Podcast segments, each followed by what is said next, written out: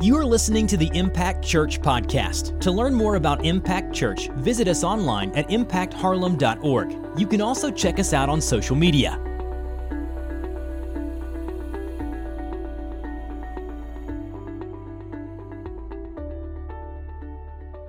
What we're going to do through this series, so God's kind of, He's just been working already through this series. This was going to be a three week series, and that now it's going to be a five week series. So we've we've kind of stretched this out because there's so much in Scripture. There's so much that God teaches us about this marriage relationship. There's so much that we we think we know that maybe we don't know. There's so much that maybe we do know and we don't know how to put it into practice. There's just so much about these human relationships that the Bible speaks to. And this is the kind of stuff that I wish I would have known before I got married, right? So I've been married 10 years. We're celebrating 11 years in March. And man, I'm just now starting to get some of this, right? It's taken a long time, but through the power of the Holy Spirit, through the power of God's Word, right? I'm, I'm, I'm learning how to, how to be in this relationship that we call marriage. I'm learning what it looks like. I'm learning what it should look like. I'm learning how to honor God through this as a husband. And what I want us to do, my prayer for us in this series, is that it would deepen our relationship first and foremost with God, and then it would strengthen our relationship with our spouse. And those those sound really simple, and it's like, yeah, I mean, we all want that. But I really believe if we can begin to pray now together for marriages, for relationships, then we're going to see the Spirit do work in the group of people in this room. We're going to see relationships strengthened. Maybe marriages that are on the verge of divorce, we're going to see reconciliation and restoration take place because of the Spirit of God. Amen. That's our prayer. That's our goal. There's marriages all over the place that are struggling. De- depending on what what article you read or what survey you look at, there's about 50% of marriages are failing right now. About 50% of people who get married end up getting divorced. 50%. Now, I want to kind of take this to make this more personal, right? So let's say that there was something you really cared about, you really valued, you really loved, and there was a 50% chance that that was going to be taken away from you. So let's say that there was a, a 50% chance that someone was going to, let's just, let's throw out some crazy thing. Let's say that a lion was going to attack you on the way to the mailbox, right? 50 50 chance. You're walking to your mailbox, there's a 50 50 chance that a lion's going to attack you. You would not go out there unprepared for that lion, right? You're going to go out there prepared. But what's happening in marriages, or we're entering into these marriages, understanding that statistics show us that 50% of these fail, and we're entering into these marriages with, with no preparation. We're leaving all the, all the preparation, all the tools, we're just leaving those on the side and we're entering into this relationship just hoping that it's going to work out. Hoping we're the husband we're supposed to be. Hoping she's the wife that she's supposed to be, right? Hoping all these different things. And we have answers in Scripture to help us prepare to be the spouse that God has called us to be. Ladies, when you were younger, man, maybe this isn't you, but for majority of ladies that I've talked to, this is it, right? They they fantasize about this perfect wedding with this perfect guy. They've already picked out perfect names for these perfect kids that don't even exist. And this is just a fantasy, and they're taught this at a young age that, hey, this is what you need to focus on. And for guys, it's a little different, right? You fantasize about, hey, I'm getting married, I'm going to have sex three times a week, this is going to be great right? How many of you, men and women, are still dreaming, right? We're still dreaming because we have these expectations and we have these fantasies and we have these things that the world teaches us that Scripture doesn't even talk about in the same way, right? Scripture teaches us how to do this, but man, the world is teaching us something completely different. And I'm so discouraged by the amount of people that come to me as a pastor and say, hey, man, we just need to talk. Now, I'm glad that they need to talk, and I'm glad they're taking that step. That part doesn't discourage me. What discourages me is the enemy is at work so strong against marriages. Man, because he knows that it's such a special relationship that if he can tear that apart, he can probably tear everything else apart in your life. Man, that's how important this relationship is. And man, I just want to give you two two points this morning. Number one is this. This is how we can have a foundation, a firm foundation for marriage. Number one is protect the priorities. Protect your priorities. Man, here's here's what we're taught, and I see this watching these crazy new Disney movies that come out. I have two girls, and man, they're they're all about princesses, and they like to watch this. I couldn't even tell you who any of them are. They say names, they sing songs, but this is the this is the gist of a lot of those movies: is that there's one perfect person out there for you. There's the one. You just have to find the one. Just go find the one. When you find the one, everything in your life is going to be better. And this is what I want you to know. I've been married for almost 11 years, and everything in my life is not better. And that's not because my wife isn't great. It's because we live in a fallen world where things aren't always going to be perfect. We live in a world where the enemy is constantly at work. We live in a world that, man, they don't really care about you very much. They're going to try to sell you something. So they're selling you this dream of, man, you got to go find the one. Find the one. Find the one. And this is what I want you to know this morning. And I want you to write this down if you're taking notes. If you're not, I'll send them to you because this is really important. God is your one, your spouse is your two. God is your one, your spouse is your two. Man, and I want you to I want you to grasp this concept. Because what we begin to do is we begin to elevate earthly relationships above our relationship with the Father. We begin to, to prioritize relationships here on earth higher than our relationship with God. And the first foundation for successful biblical marriage is that God is your one and your spouse is your two. But that also means that your spouse is your number one human earthly relationship. Right? And this is this is what we see in, in Genesis 2.24.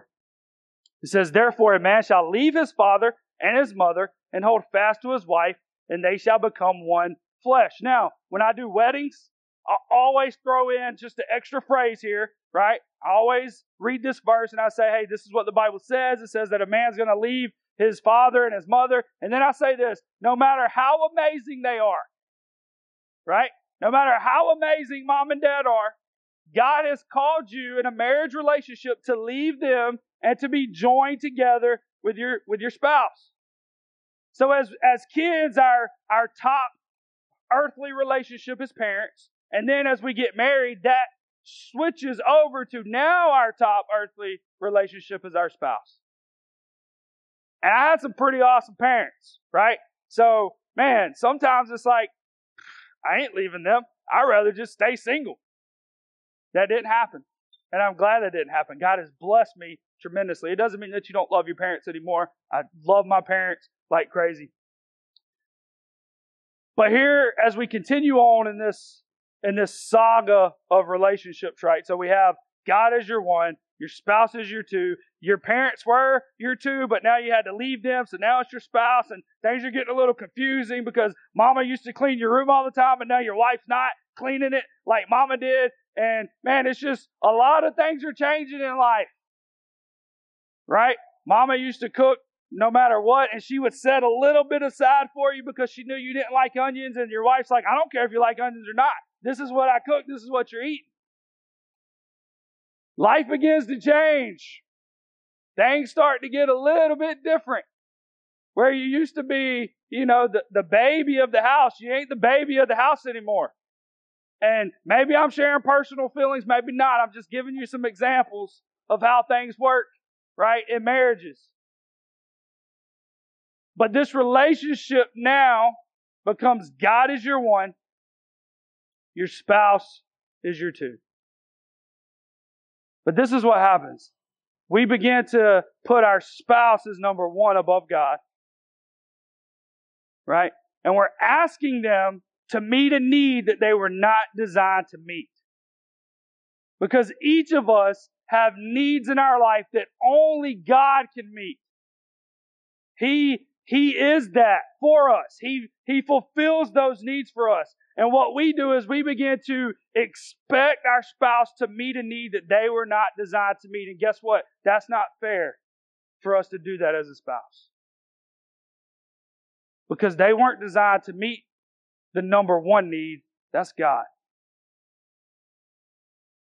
But what we do is we, we begin, and this is what happens. We idolize and then we demonize. I'm going to give you another example. You can, it might be me, it might not. You can decide that this whole series, you can just hear these stories and think, man, is that Dustin? Maybe, maybe not. But what we do is, we're ladies, you're like, man, he's so, he's so laid back. Nothing ever bothers him. He is perfect while you're dating. Then you get married, so you're idolizing him while you're dating. Then you get married, and it's like you start demonizing. He's so lazy. He doesn't do anything. He doesn't care about anything in this world. And guys, you're like, man, she is so awesome. She lifted her pinky when she was worshiping. She loves Jesus, and she's so organized. And then you get married, and, and you begin to demonize, like, man, she is choking me to death.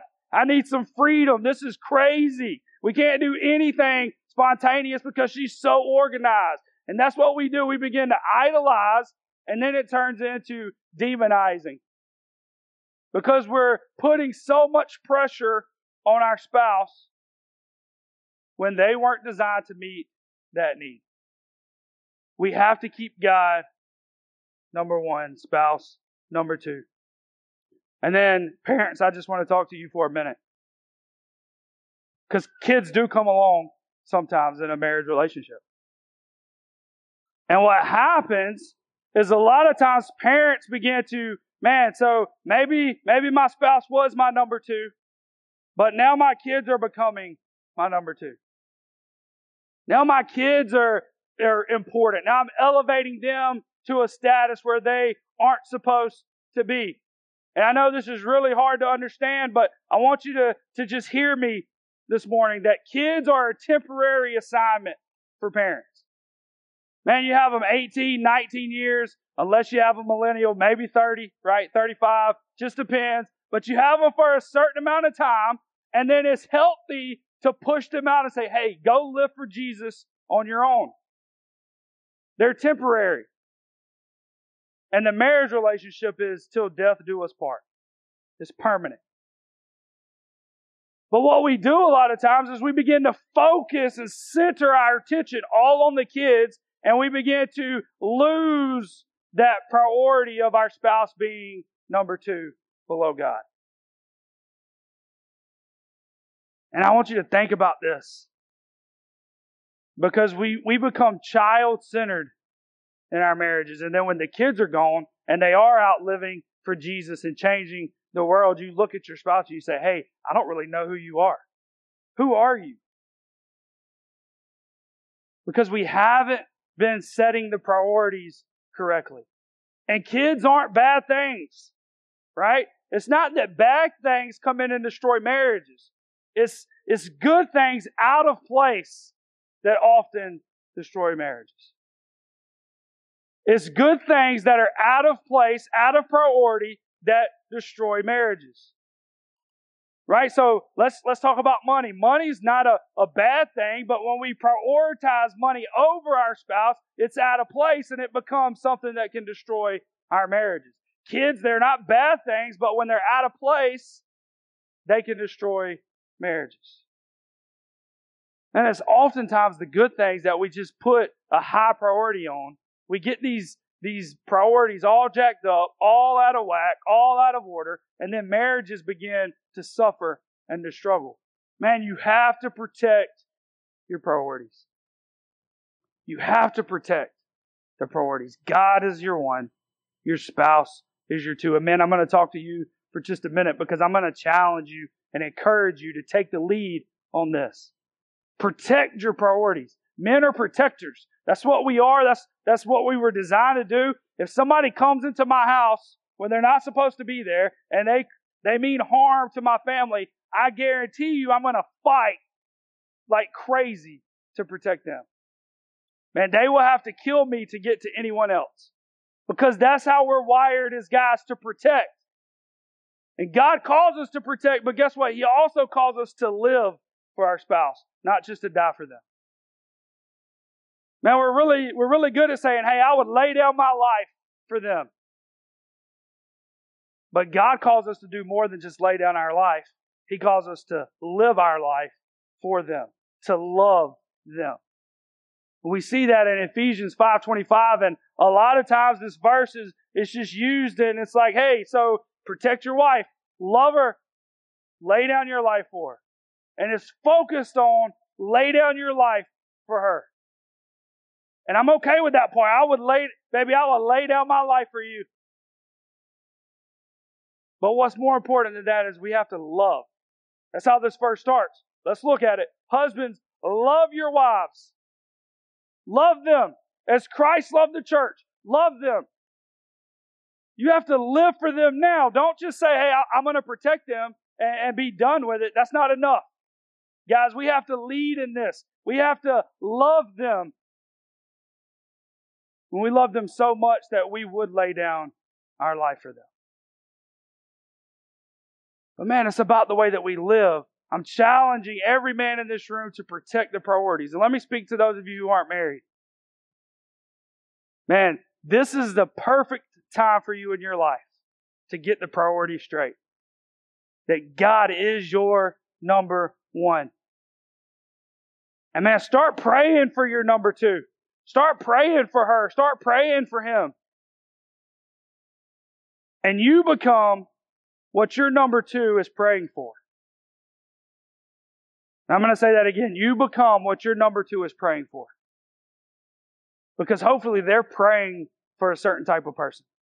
Someone who loves God, someone who, who is just, their priorities are straight, someone who's chasing after Jesus. You become that person. Protect the priorities in your marriage. Number two is this. We're going to protect the priorities, number two is to pursue your two. Pursue your two. I don't know how many of you have ever done anything just crazy silly in the name of love. Anybody?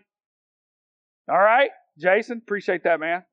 Anybody else? All right. I'm glad we have some romantic people in this room. Man, it's awesome. So, man, Ashley was way better at this than I was.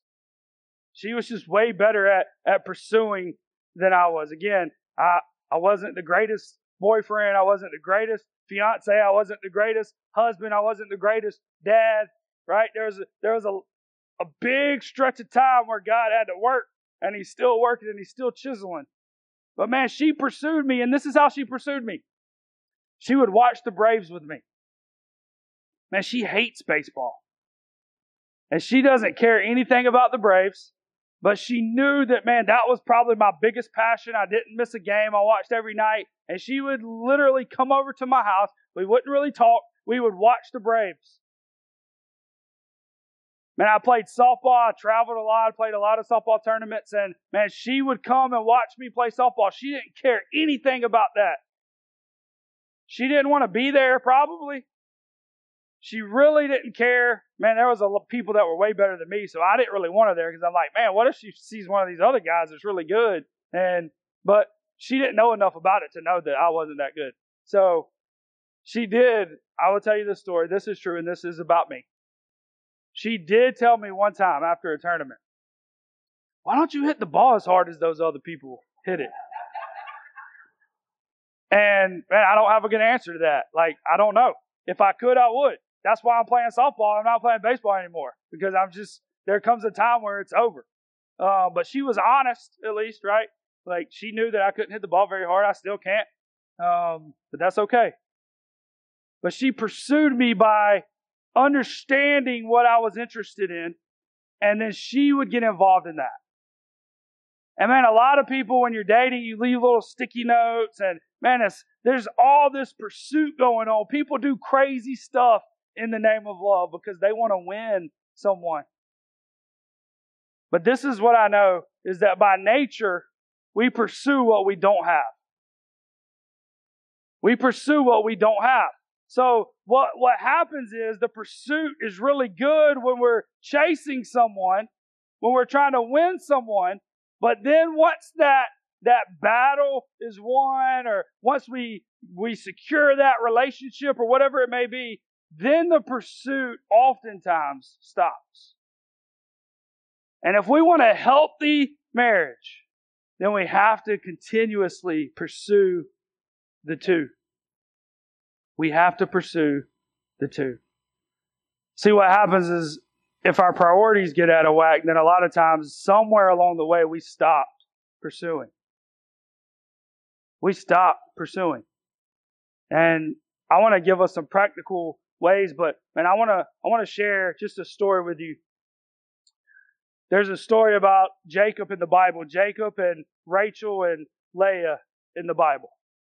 And the Bible man, the Bible, these are Rachel and Leah are sisters. And what happens in the Bible is the Bible is very, very amazing the way that it describes people. So Rachel's the younger sister, Leah's the older sister, and this is what the Bible says about Rachel that she has a lovely figure and she's beautiful. And then the Bible about Leah, the older sister, this is what the Bible says. She had weak eyes. Man, can you imagine? So here's the younger sister. She's beautiful. She's got a lovely figure, and this girl needs glasses, right? That's that's kind of what that's what the Bible is saying. And Jacob's in love with Rachel. So he goes to the father and says, Hey, I want to marry your daughter. And he says, Okay, well, work for me for seven years and then you can marry her. So he works for seven years. And the Bible tells us that time flies by because he is so in love and he's pursuing and he's working hard. And then after the seven years, the father does a little switcheroo on Jacob and says, Well, you can have my daughter Leah. And, and Jacob's like, Wait a minute, no offense, but I don't like girls with glasses. I don't want her like I wanted the, the younger daughter. And the father says, Well, it's customary that we give away the oldest daughter first. But I will go ahead and give you Rachel, but you have to work for me for seven more years. So Jacob works for seven more years. So this is what this story tells me is that he pursued and he worked for her before he had her, and then he continued to work for her even after he had her. He already had Rachel at this point, And then the father says, Well, you have to work for me for seven more years. And he says, Absolutely, I'll work for seven more years because I want to continue to pursue. I want to continue to work. What a beautiful story of continuously pursuing your number two. That even after you have them, even, even after you get them, you continue to pursue. You continue to work. You continue to fight. I'm going to give you three really quick practical ways that we can do this. And man, I, I really want this to sink in. This is, this is really, really, really simple stuff, but we have to close the gap between intentions and actions. A lot of us, we have good intentions, the actions don't line up. We have to close that gap, right? So this is how we're going to do that. If you're taking notes, number one is this when you think something good, say it. When you think something good, say it. Matt, I want you to I want you to think just for a minute. I'm going to talk to the guys. But I want you to I want you to pursue her with words of affection. Right? Pursue her with words of affection. Now I'm about to throw a, a wrench in here. I want you to pursue her with non-sexual words of affection. And some of you are like, yeah, dude, I don't know what that is. Like, so let me say it again. Non-sexual affection. And some of you are still like, yeah, still not making sense, man. Guys have the spiritual gift of making anything sexual. It's, it's not their fault. They're not perverts. They're just guys, right? So Ashley can say, hey, we need to load the dishes. And be like, yeah, I'll load your dishes, right? Guys just, guys have this, right? don't don't act like it's not true. Guys just have this way. They can turn anything into it's like, man, we need to get the tires rotated. Yeah, I can rotate your tires. Like guys are just that's what they do. Guys are crazy. So so guys, this is what I want you to do. I want you to pursue your spouse, your wife with non-sexual affection. And I'm going to give you a really easy easy way to do this. When you say, I love you, I want you to add some stuff to it. I want you to say, I love you because, and then I want you to change the ending.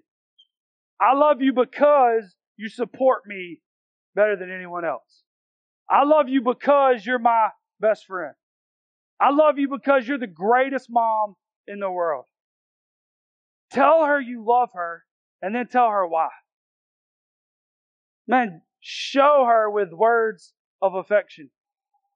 When you think something good, say it. In Hebrews 3.13 it says this, but exhort one another every day as long as, as it is called today, that none of you may be hardened by the deceitfulness of sin. Man, exhort one another, encourage one another. Ladies, I want you to pursue him with words of affirmation. Pursue him with words of affirmation. See, he is becoming who you see him as. He is becoming who you see him as. Man, there's some there's some things that maybe you want your husband to do better.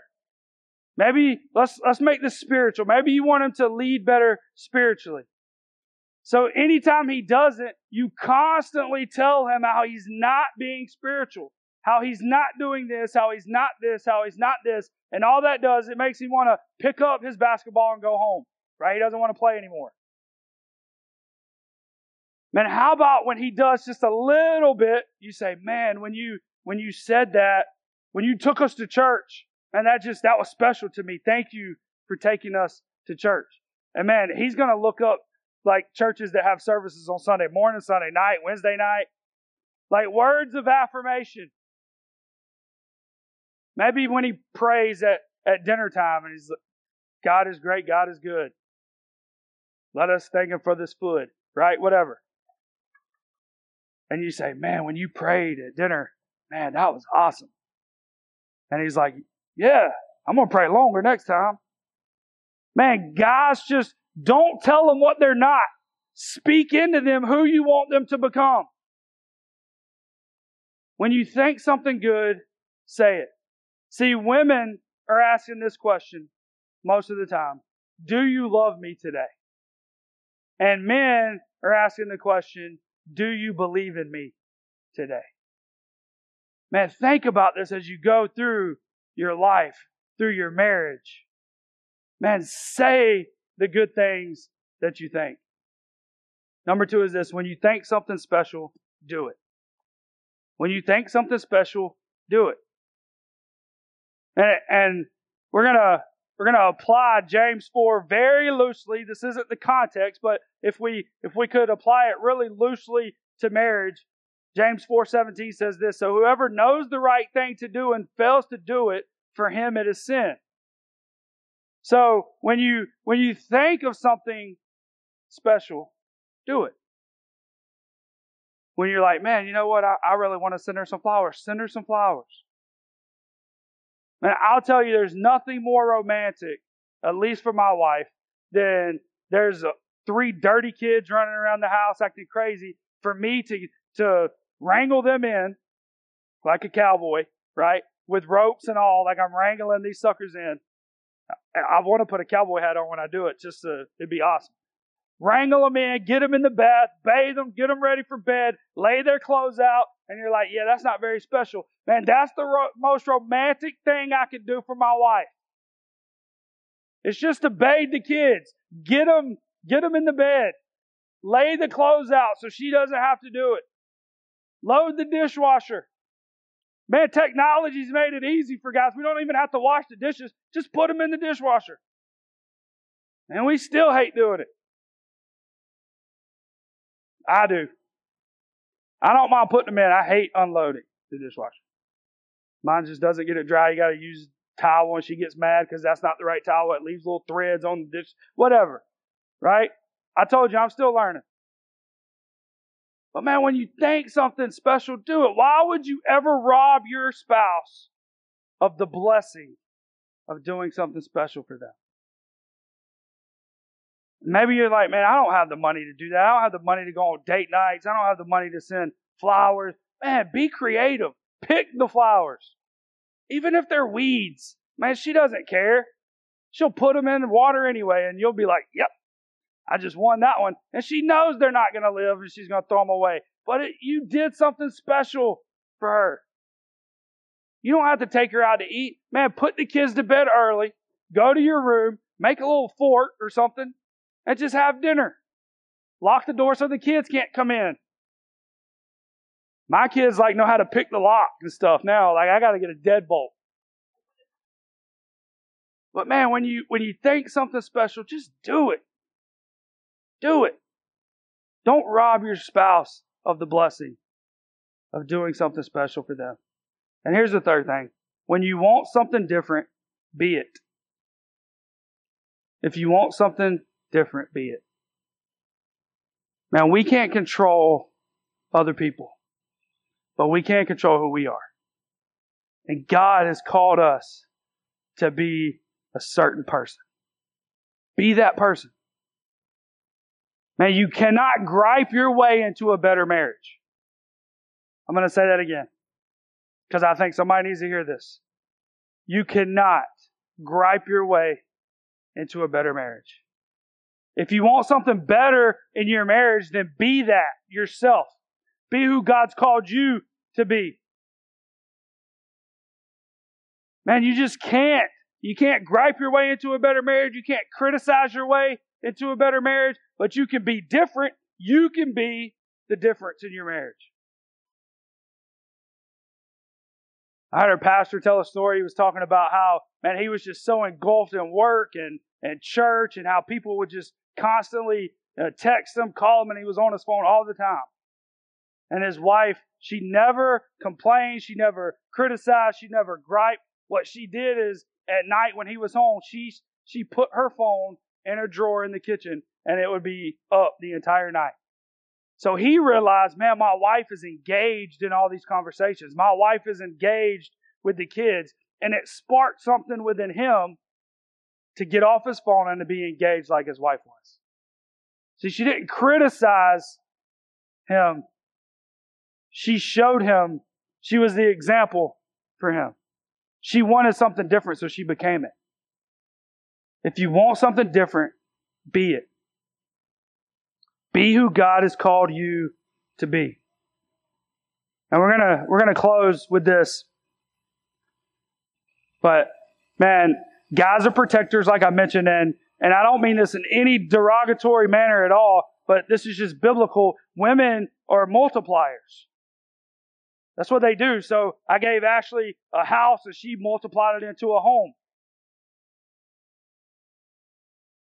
We had one kid and she multiplied it into three.